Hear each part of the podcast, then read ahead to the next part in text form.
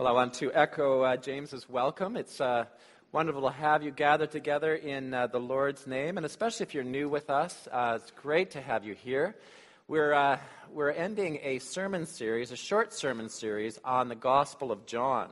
And uh, we've been doing three, this is the third of three parts on a, an incredible prayer, which is John 17, where Jesus prayed for himself. He prayed for his disciples, and now in this passage, he turns to another subject. And, um, and I wonder as we look at this, at this chapter, verse on uh, page 903, uh, who in your life prays for you?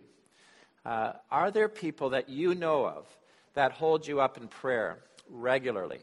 And it might be a parent, it might be a spouse, it might be a good friend, uh, it might be somebody who is in your Bible study group. Um, people that may not even know you are praying for you. I have found that many people that I know that have become Christians have found out that there were people praying for them long before they became Christian.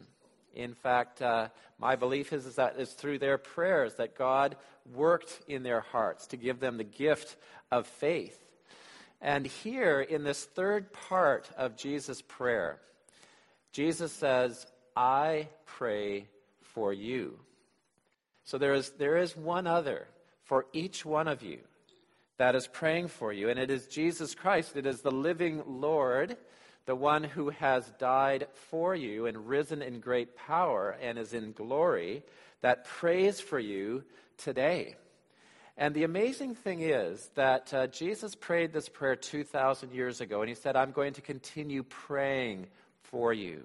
It is a continuous prayer interceding for you with the Father. It's part of the life of God. And the thing that he prays for, and I think it, for me it was a bit of a surprise when I went into this, is that the big thing he prays for for you and for me is unity with other Christians. That's the big thing he prays for. And I wonder if that's what you'd have thought of first when you think of what is Jesus praying for me. And it is a unique kind of unity. And he, is, he, he spells it out for us. It's different from the unity that is experienced in the world. And there are types of unity. Um, unity is often in very short supply. If you look at our uh, current situation in politics, if you're following the U.S. election, you see lots of disunity. But there are places where we see unity. Uh, it, there is perhaps at a concert that you go to or a, or a hockey game or there's a club that you're part of, you see a certain unity there.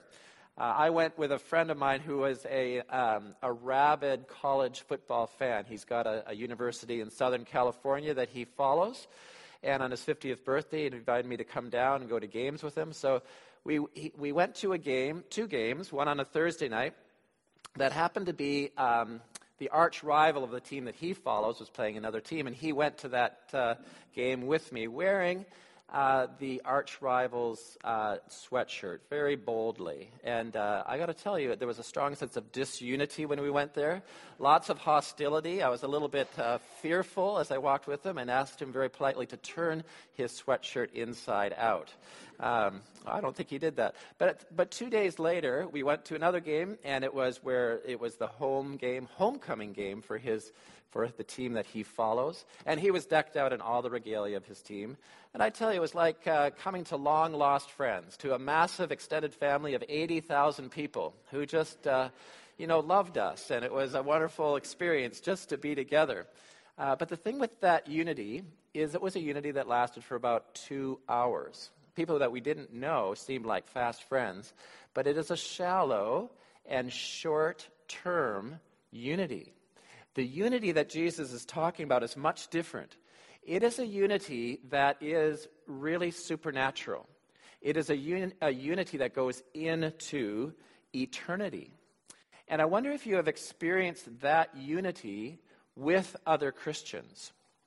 Um, we do in our, in our local congregation, but I think that uh, it is often surprising or it is really highlighted when you meet people of different cultures or a different language or a very different background from you. Perhaps it's a different Christian sort of tradition.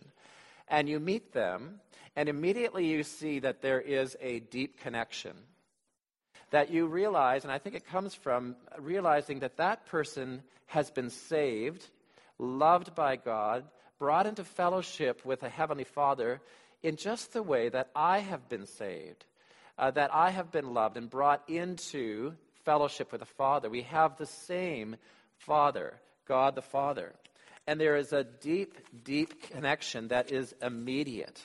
Despite many differences, even of language, and you cannot communicate by words, there is this sense that this is my brother, this is my sister in Jesus Christ. And that gives you um, a good sense that there is something very unique about the unity that Jesus is praying for here. Uh, it is a deep blessing. And it's important for us to see what Jesus says about it. What does he pray for? Uh, and there's three things that he points out, at least, that, that I'll, I'll, i want to bring up this morning. It's in John 17, 20 through 26.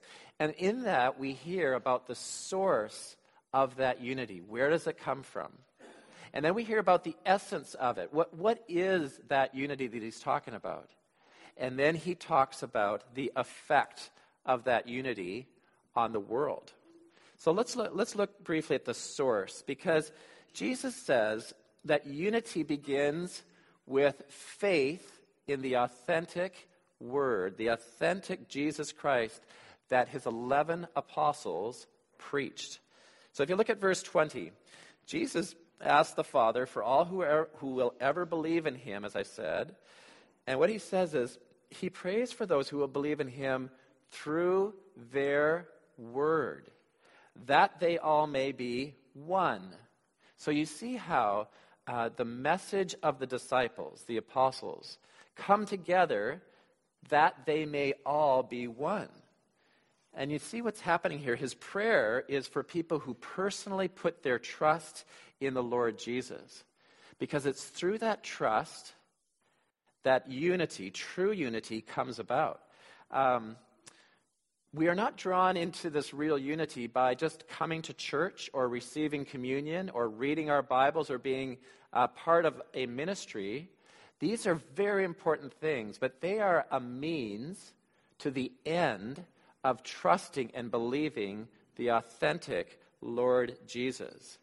Um, and this is, the, this is the Jesus that the disciples wrote about. Uh, and this is the problem. This is where the problem came in our relationship uh, several years ago, and the reason we're in a different church today, in our relationship with the Diocese of New Westminster that led to ANIC, the Anglican Network in Canada, being formed. Because what happened in this diocese is that there was a movement to no longer believe that God's word is the authority for our lives in all things moral, in all things doctrine about what we believe about God. And instead, they believed that this, there, this, there was one of many truths that the Bible was. Uh, and in fact, the process for this um, uh, redefining of marriage was first of all to question the authority of God's word and to undermine that. That was necessary in order for them to take that step. But of course, what happened is that disunity followed. Uh, they were out of step then with other Anglicans throughout the world who were faithful. They no longer followed a biblical understanding of who Jesus is and what his word is all about. And once you do this, it's very easy to create a Jesus who is a figment of your imagination, who will support whatever, um, whatever movement you want him to support. And there is disunity. But the authentic message of Jesus, the apostles' message that says this is clearly who Jesus is, is the source of true unity. It is what now binds us together with Anglicans around the world, with Christians of many denominations, that we hold to the apostles' word, the word of God. And so the authentic Jesus is the basis. That's why there is really an objective and there is a subjective aspect to unity. The objective aspect is that it is based on the eyewitness testimony. of Jesus' disciples who were with him. And then there is a subjective aspect, and that is that we put our trust in that Jesus who has been preached and taught. Uh, so that the authentic Jesus is the Jesus of the apostles' message. Real unity means that um, unity begins in something that's apostolic and not negotiable. It means embracing that word of the apostles. So that's the, that's the source of unity. Now, the second thing he talks about is the essence of unity.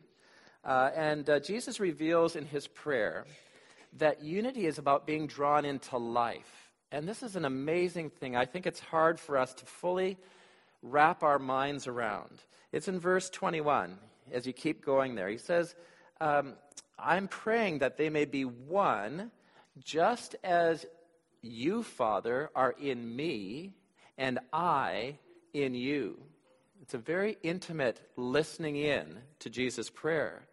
Because the first thing we learn here is that our oneness is a oneness that is like the Father and the Son being united together in desire and in longing and will. So it shows us that our unity is all about knowing what God desires and desiring that, wanting what God wants, longing after the things that God longs after. Um, this, is the, this is the essence of unity, but, it's, but it goes deeper than that. Because that Father Son love, the love within the Trinity, is not just an analogy that says we should love like that, it goes much deeper. It is actually about being brought into real life, into the spiritual reality of the Father, the Son, and the Holy Spirit loving each other and giving life. Um, and um, that's why it says in verse 21 as they go on that they also may be in us. And then look at verse 23 I in them, and you in me. It is about becoming part of the life of God. That's what unity is about. Uh, and the reason Jesus is saying this is because he's teaching us about um, what the truth is at the heart of the universe, what the most important thing is. And that is that real love, which is God's love, an overflowing love. Um, a couple of weeks ago, David was talking about this at the beginning of Jesus' prayer. That from all of eternity, the Father, the Son, and the Holy Spirit loved each other deeply intimately and continue to. And the nature of that love is that it overflows. Uh, God didn't need to create humans because he was lonely, because it would be an interesting thing to do, uh, because God is self sufficient. But God, God's love overflowed into creation of a good world. The nature of, of his love is that he shares it and it overflows into creation. And then, after the fall of humanity, it overflows into the redemption of that world. It is a love that is shared even with sinful people, even with those separated from God. And so there's a real drama. There is a story of salvation that happens when Jesus, who is praying here, comes into a dark world and actually invades it.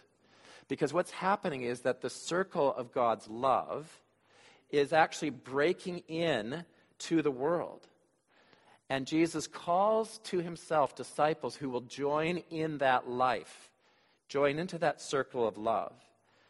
That love shines very powerfully in his dying on a cross for us, as that wonderful hymn that we just sang said, for us this all happens. He rises in power. The Son returns to the Father, and then he sends his Holy Spirit to be with his disciples. And through them, Jesus continues the work of, be, of bringing people into the circle of God's love. It is through them.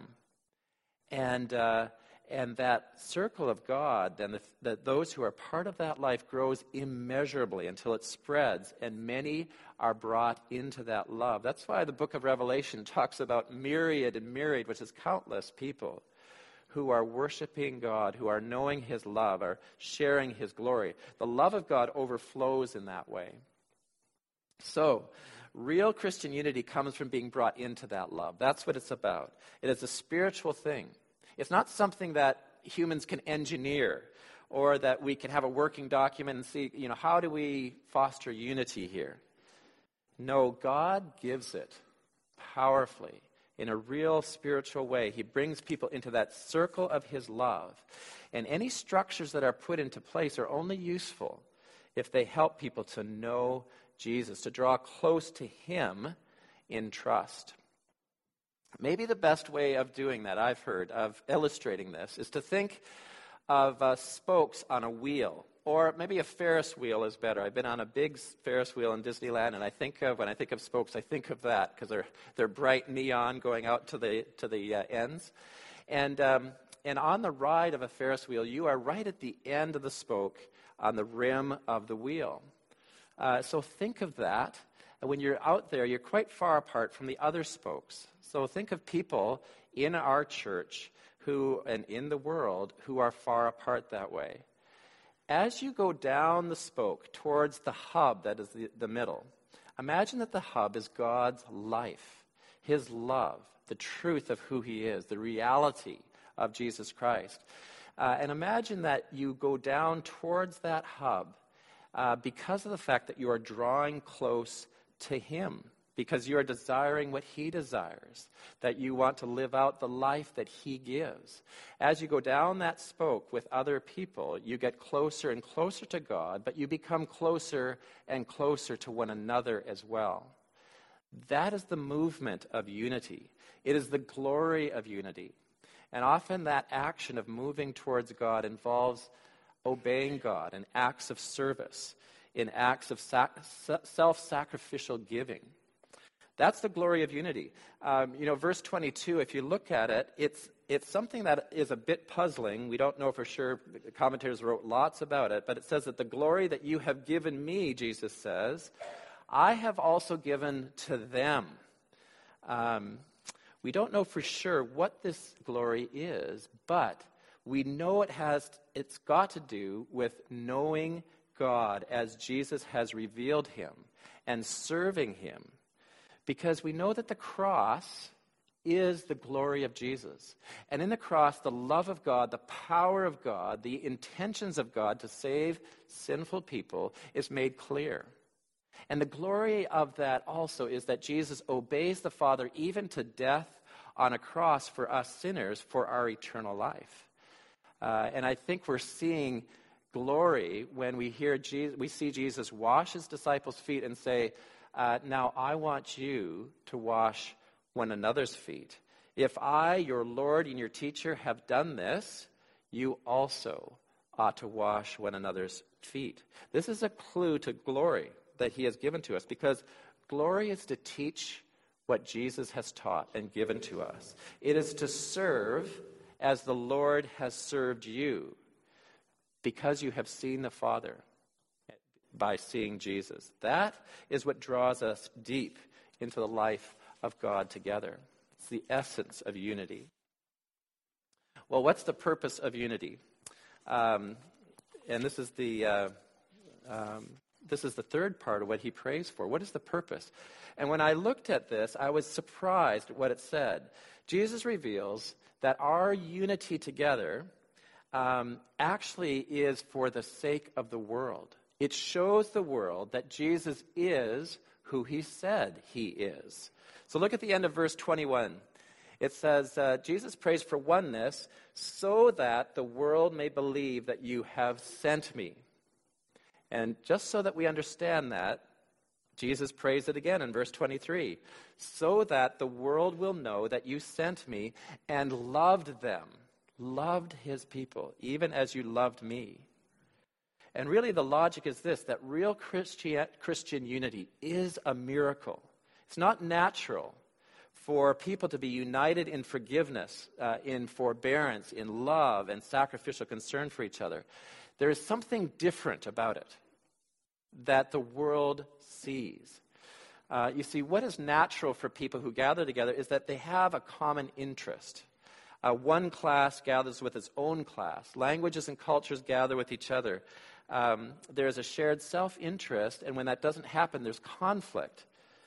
But if in this world there suddenly appears uh, this society that has different ages, that has different social groups within it, that have different cultures and backgrounds, there's very different interests, and they are loving each other, sacrificing for each other.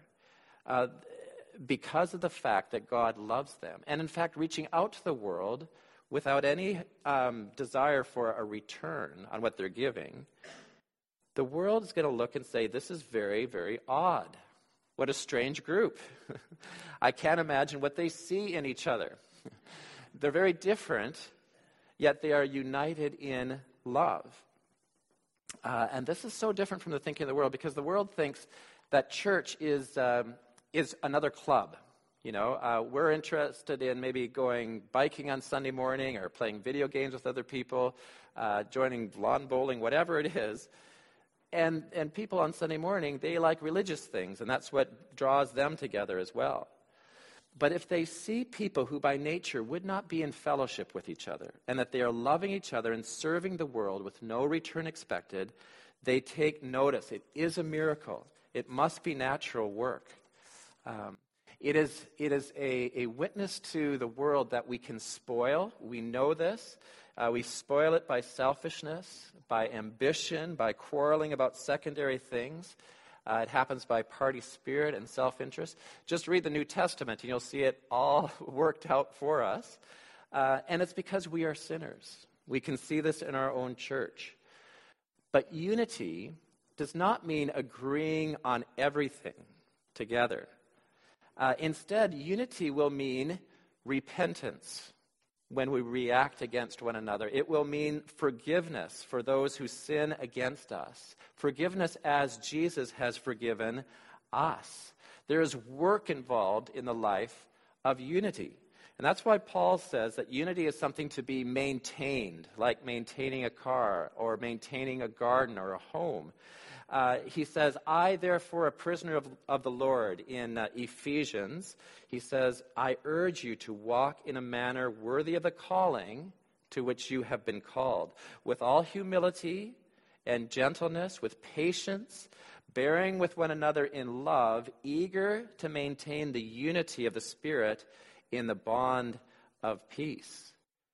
And I think that, that those attributes that he is talking about, with forgiveness and love that comes against sin is itself a witness to the world because it speaks of a unity that needs to be maintained. It's not a fairy tale, it's real life. Uh, so God calls us to a div- as a diverse church family to be eager about maintaining our unity in the Holy Spirit. He wants us to be a visual aid to the world of the gospel of our Lord Jesus Christ, the gospel of grace that is brought into every situation.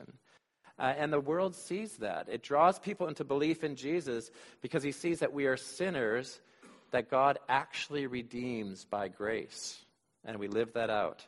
And so he makes us a community of grace reflecting the life of God and inviting the world into it. So I want to end um, in, in looking at Jesus' prayer by looking at what Jesus says he will do with this unity. There's two things he says. He calls on God the Father twice, you'll notice, at the end of the prayer. The first thing that he says is he says, Father, I desire that they, in verse 24, whom you've given me, may be with me, may be with me where I am, to see my glory that you have given me because you loved me before the foundation of the world. You see, Jesus is saying what he's going to do with that unity is to bring us together to be with him. And that is the point of everything. It is simply because of his overwhelming love for us that he brings us into unity so that he can be with us and we with him together. To have a day, one day, when that, that unity is made absolutely perfect. Um, his great desire is to see us, is to be with us in His glory. And you know, He gives that desire to every Christian. I think the thing that is unique within us as Christians is that we want to see Jesus' face. We want to see Him in all His glory. This is the great desire of our hearts if you believe and follow Jesus. You want to see him. Uh, and this is the amazing thing that all his work, his sacrifice, his power is directed so that we might be with him where he is in his glory. It's amazing, extravagant love that has flourished for eternity. And we're beginning to know that uh, love in our unity today. Now, the second thing Jesus prays for at the very end, in verse 25, is he promises in this age that many will be brought to know the Father through our unity. Many will be brought to know him. And so he prays, O righteous Father, even though the world does not know you. And that's how Jesus defines the world it's those who do not know him yet. He says, I know you, and these know that you have sent me. I made known to them your name, and I will continue to make it known that the love with which you have loved me may be in them, and I in them. Well, what a marvelous way for this prayer to end, because the work that he has been delighting to do, what Jesus is all about, is to make the Father known to us together. Uh, he loves to do this through the work of the Holy Spirit in each of us. And he's doing this all the time in your life if you will let him. And I want you to notice that it is done together, that we are knowing God. Jesus is bringing us to know God every day more and more in our relationship with one another. We are together, uh, people in whom the Holy Spirit is working in this way. And the result of that work, Jesus says, of knowing God, is that the very love of the Father for Jesus comes into your life so that your relationships in the church and outside the church are steeped in that love and formed and shaped by that love. Uh, there is a unity that comes to the church and curiosity in the world around when people see that. The world says, Who are these people? Why are they different? It is because they are knowing God and shaped by his love. And so, as we leave this passage, um, it is so important for us to know that Jesus makes himself known not so that we might be solitary believers, but so that we are a community of believers who are set apart, sanctified in the truth, so that we are helping one another to know God for the sake of the world. And we need to pray that this fellowship of St. John's, our diocese of ANIC, the Anglican Communion, all of the denominations in this world are united in and through that truth. We're set apart to be a blessing to the world by together living out that very distinctive love for the living Lord Jesus. Because this is a supernatural unity, it is Jesus' clear message to the world. So pray for one another that this Christian fellowship will be what Jesus has prayed for it and for you. Amen.